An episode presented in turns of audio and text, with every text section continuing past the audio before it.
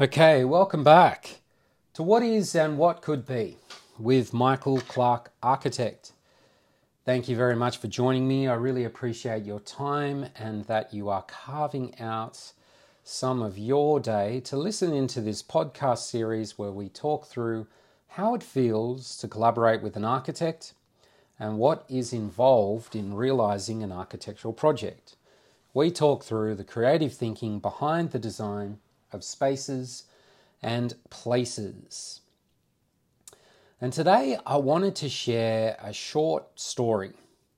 A story that I think is a great example of the role that designers, that is, the architects, structural engineers, and others, can play during construction. That, in fact, subject to contra- um, popular belief, that there is a role that there is design, debate, discussion, development, collaboration that occurs between this, what I would call new uh, members to the design team for this project, in the craftspeople, the tradesmen, the artisans realizing the project, and the design team to date. And I say this because a couple of episodes before this one, I, I spoke at length about the construction stage and the design components and discussion that comes up, but I remembered a story that I really wanted to share. It's a great story, and it's a story that I'm calling Indiana Jones and the Cantilevered Carport. For those that know me and you've been listening to these episodes, you know I love a good connection to pop culture, and here we are linking this project I'm about to share with you to a classic movie from the uh, the 80s. In fact, I might need to be fact checked on that. I wonder if it is the 80s or it is uh, somewhere else. And the I'm going to check this live for you of the Lost Ark. Is it 80s or is it 70s? It is 1981. Whew. Anyway. So it's uh, it's a design project or a project that uh, we had design discussions during construction, and the discussion, this story I'm going to share, is going to relate to Indiana Jones and Raiders of the Lost Ark. Hence the heading of this pod or the title of this podcast.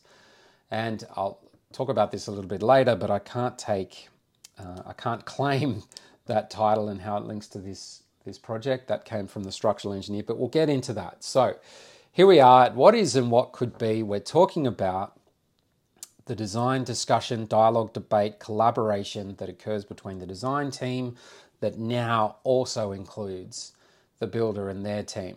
Because, as I said previously, I often come up against this in social circles and otherwise, even with uh, some clients, prospective clients, or otherwise, that there's a common misunderstanding that there is no role for the design team to play.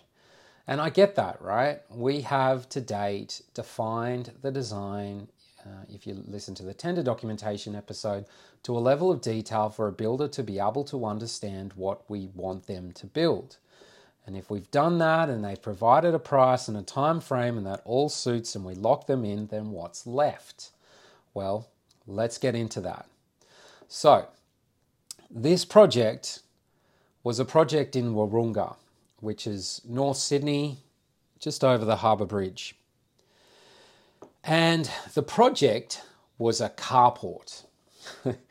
now, I used to love saying that to structural engineers and, and others. I'm working on this carport because, by definition, it sounds pragmatic, it sounds utilitarian, practical.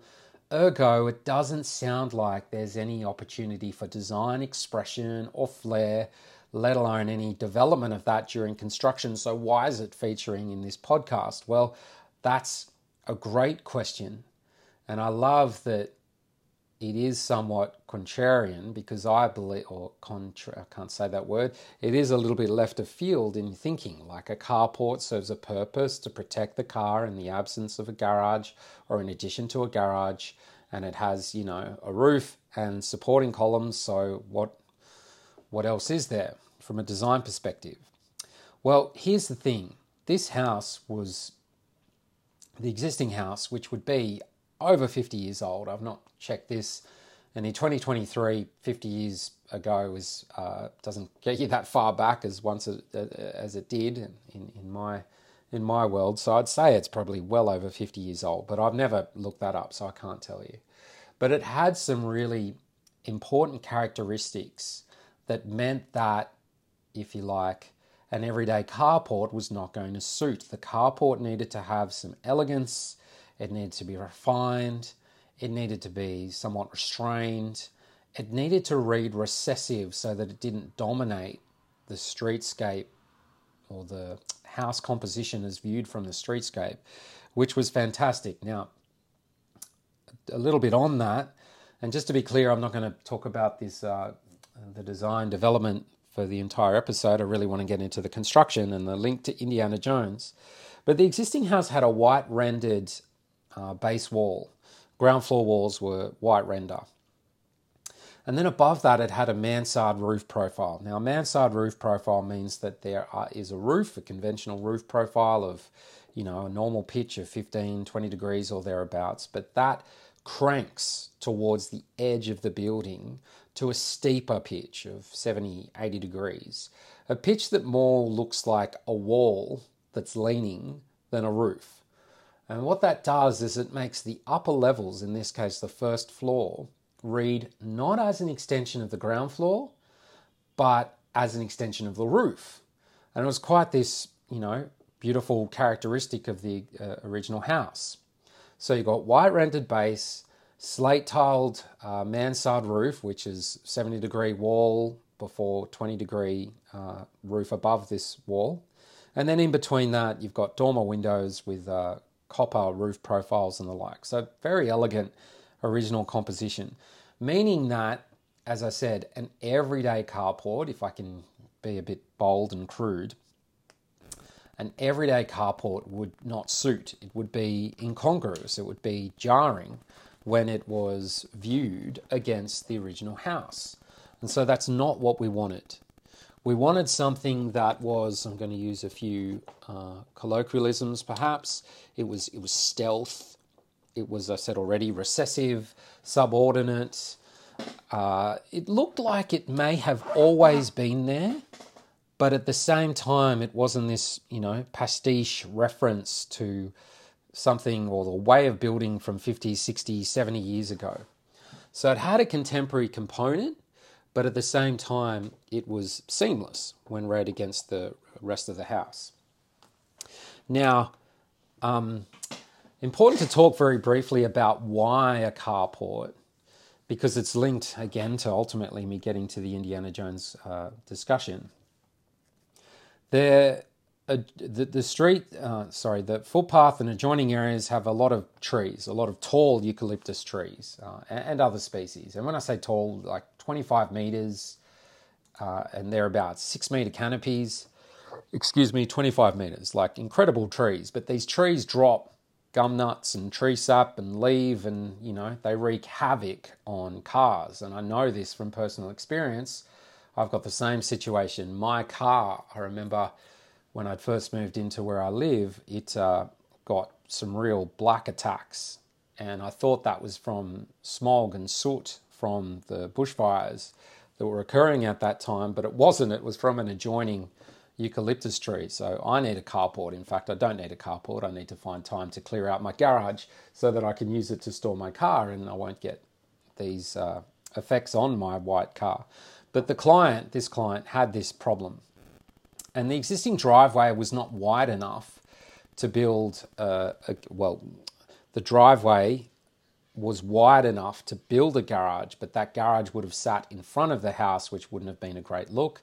And to build the garage behind the house uh, wasn't possible because the width of the driveway at that point was too narrow to make a functional garage you could store bikes and fitness equipment and whatever else, Stairmaster, surfboards. You know, it would be great storage, but it wouldn't have you wouldn't have been able to park a car. So it needed whatever we were doing needed to sit in front of the house where the driveway was wider.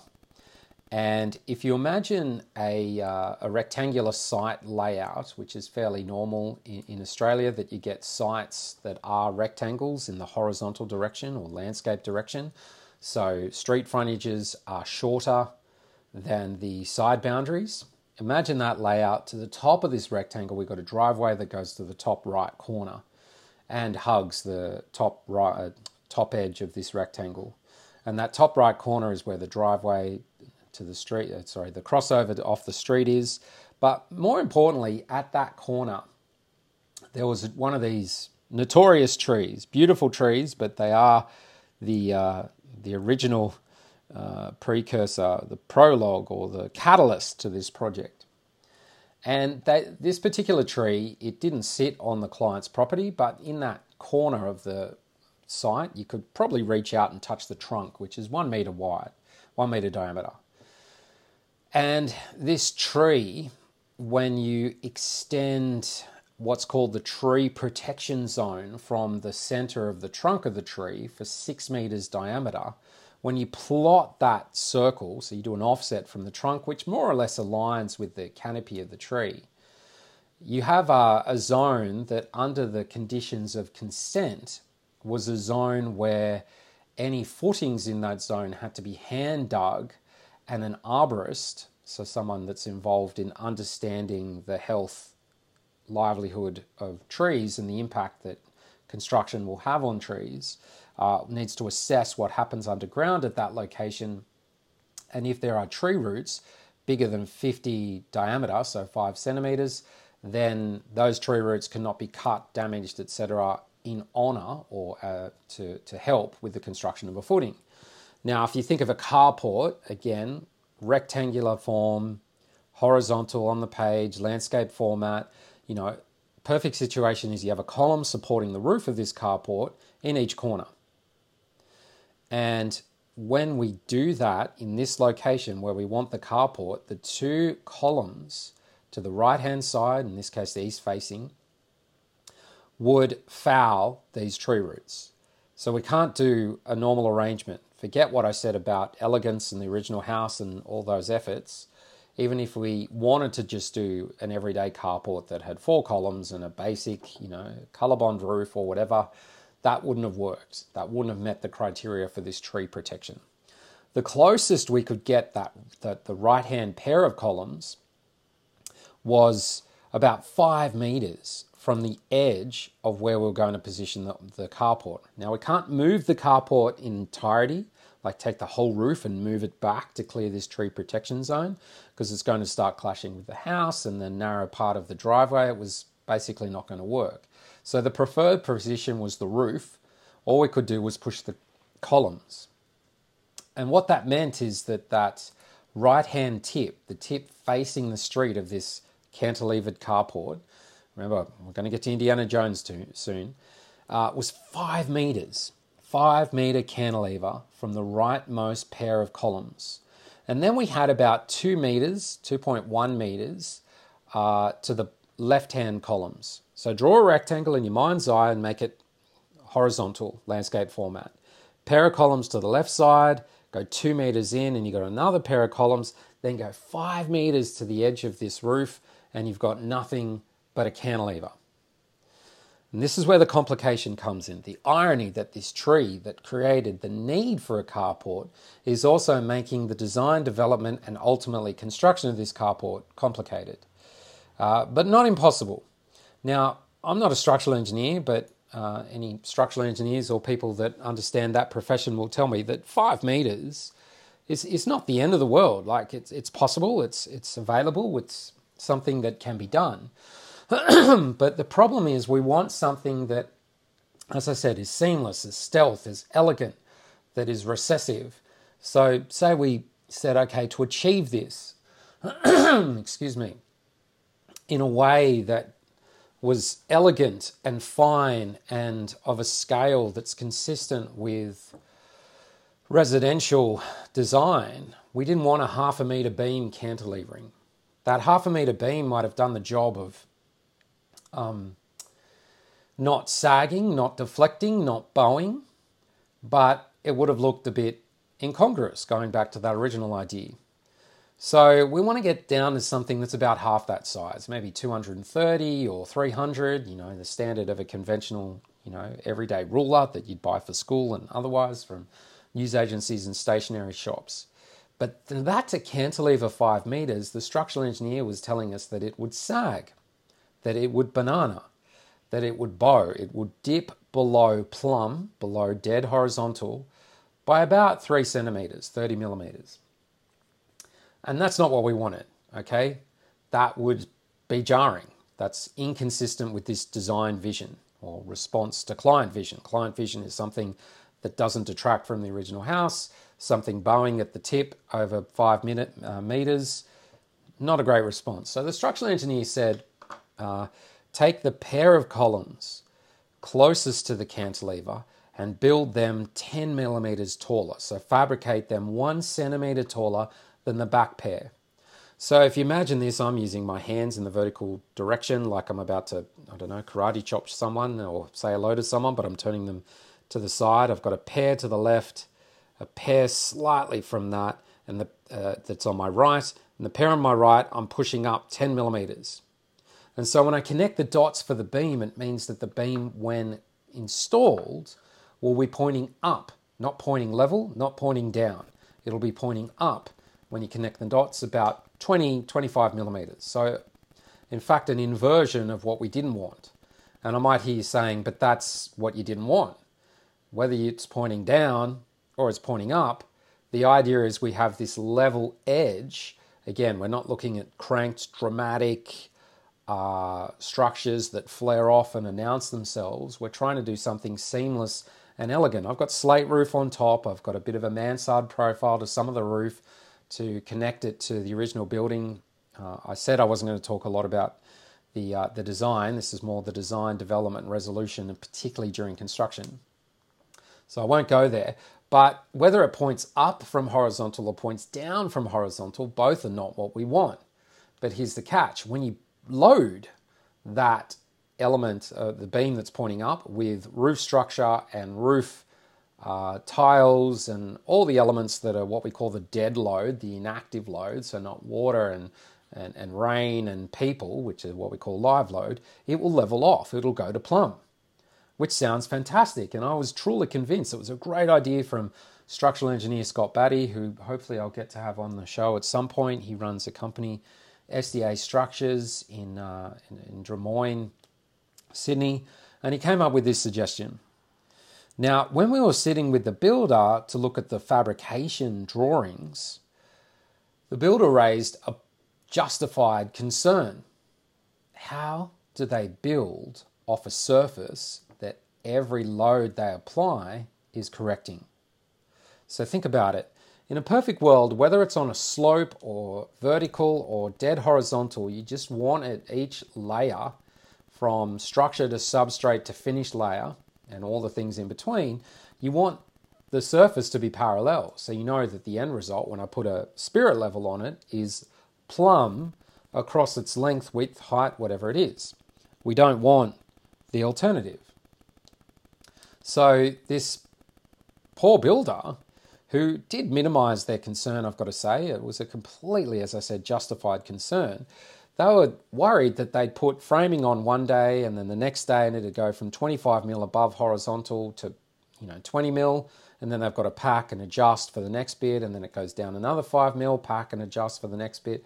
I mean i say this and it sounds like a nightmare. You're continually updating adjusting the the structure to suit and so i said okay, this, this is not what we want. Like, even though the builder was saying it's his problem, I don't subscribe to that way of collaboration and working.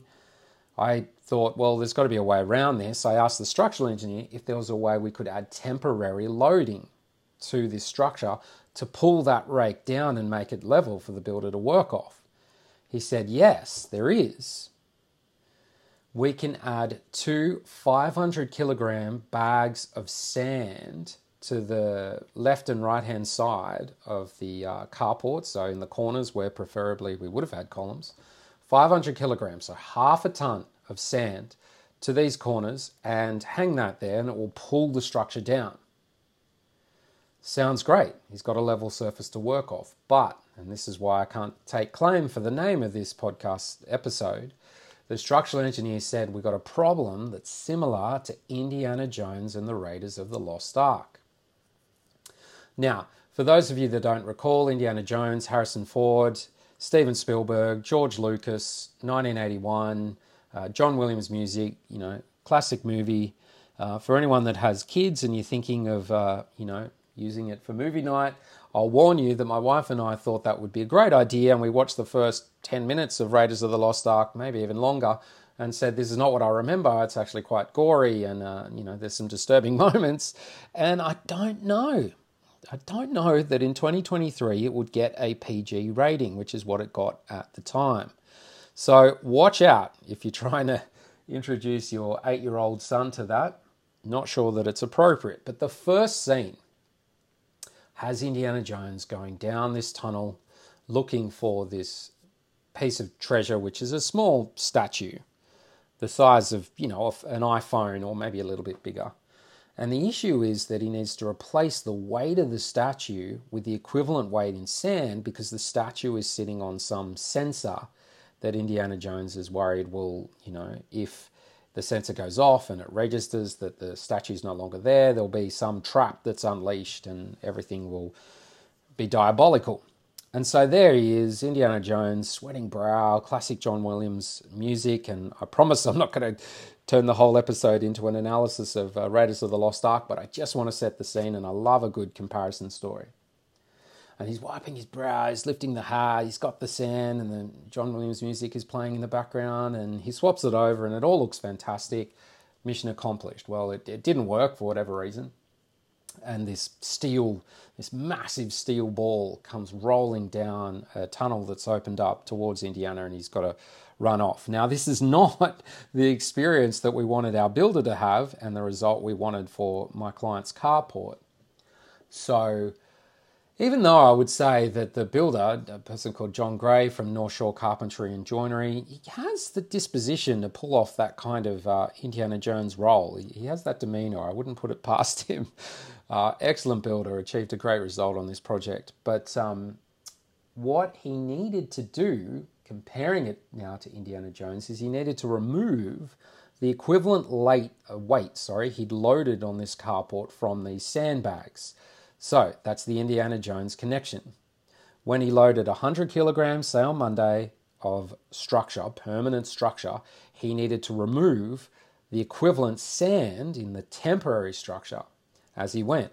So put on, remove, put on, remove, put on, remove until a point where, you know, the roof is fully loaded and the sandbag is empty. Because if he didn't do that, you're doubling the design load that's applied to this five meter cantilever and you're going to find that it sags that you're building and even though you've got a level surface to start with it's going to eventually correct to going below dead plumb horizontal. Now if you want to see this in in uh, real life i have uh, photos on my instagram page. It's clarkitect that's my handle. And i took some photos of these sandbags having hanging and I suppose if you're ever driving around, walking around, seeing construction sites or seeing a carport, and you see these sandbags hanging off the edge of the carport, uh, don't think that that's necessarily a uh, fairly progressive way of storing sand to avoid it getting wet or, or whatever. It could be a way of temporary loading structure to make it easier for the builder to build off. And that's the end of that story. And I wanted to use it to note that if we, that is the design team, including the builder, didn't sit down to list our concerns with how this is going to be realized and workshop then and there how we were going to resolve that, then the builder would have had some difficulties. And I wouldn't put it past this builder to, to work that out, but at the same time, what would the result be to the finished product? You know, the craftsmanship or, and the, the artisan's work is, you know, assisted by the design team coming in, in this case, to provide options to make it easier for them to realize the result. And if we weren't there, I'm not sure how that would have taken place. So there you go Indiana Jones and the cantilevered carport, a story of clearing tree roots uh, which is why we had the cantilever. The closest we could get the column to the edge of the awning was five meters so as to avoid these tree roots, and that resulted in some complications both in terms of design and, most importantly for this episode, in terms of construction. Okay, that's it from me. Short episode, as I said. Thank you for listening in. If you thought this episode might be relevant or useful to a colleague, consultant, relative, whoever, neighbor, please do share it. It really helps, or leave a review. Uh, until next time, or if you do want to reach out to me before then, please do. My email is michael.aaron.clarke at gmail.com. Michael.aaron.clarke at gmail.com. That's double A R O N dot C L A R K E at gmail.com. Michael, M I C H A E L. Or you can just Google Michael Clarke Architects. Or look me up on Instagram. My handle is Clarkitect. I'd love to hear from you. Until then, or until next time, thank you for listening. You've been with me, Michael Clarke, architect, listening to what is and what could be. Thanks for your time. See you later.